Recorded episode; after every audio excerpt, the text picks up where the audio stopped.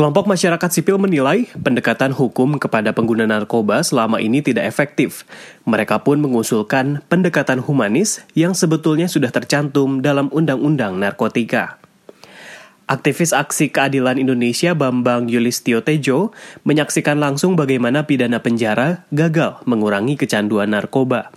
Pada 2013, dia menyaksikan dua mahasiswa ditahan di Rutan Wirogunan, Yogyakarta karena kasus narkoba. Uh, adiksinya sih dia belum kecanduan karena dia bisa pakai cuma sebulan sekali kayak atau pas lagi ulang tahun nah apesnya dia ketangkep dan kena pasal sapu jaga tadi yang mau nggak mau dia harus menjalani hukuman minimal 4 tahun. Namun ujar Tejo, di dalam rutan, kedua mahasiswa malah bertemu napi yang merupakan kurir bahkan produsen narkotika.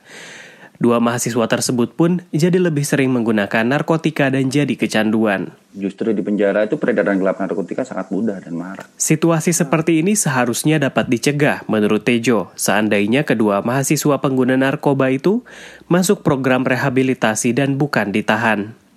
Namun ia menambahkan, polisi lebih suka menggunakan pasal-pasal penjara ketimbang pasal rehabilitasi dalam undang-undang tentang narkotika. Dosen Sekolah Tinggi Hukum Indonesia Jentera, Sri Praptadina, mengatakan masih banyak pengguna narkoba yang disamakan dengan pengedar.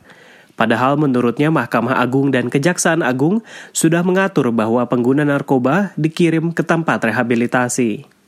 Hal itu diatur dalam Surat Edaran Mahkamah Agung SEMA tahun 2011 dan Surat Edaran Jaksa Agung SEJA tahun 2013. Tapi ternyata dalam beberapa riset yang dilakukan oleh teman-teman yang bergerak di isu narkotika, penggunaan SEMA dan SEJA ini belum optimal. Riset Institute for Criminal Justice Reform atau ICJR mengungkap 48% jaksa menggunakan pasal pemenjaraan, dibanding 33% yang menggunakan pasal rehabilitasi.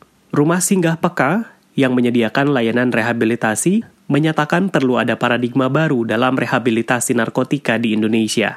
Direktur Rumah Singgah Peka, Sam Nugraha mengusulkan rehabilitasi yang berfokus pada apakah pengguna narkoba tersebut bisa berfungsi secara sosial. Rio Tuasikal melaporkan untuk VOA Washington.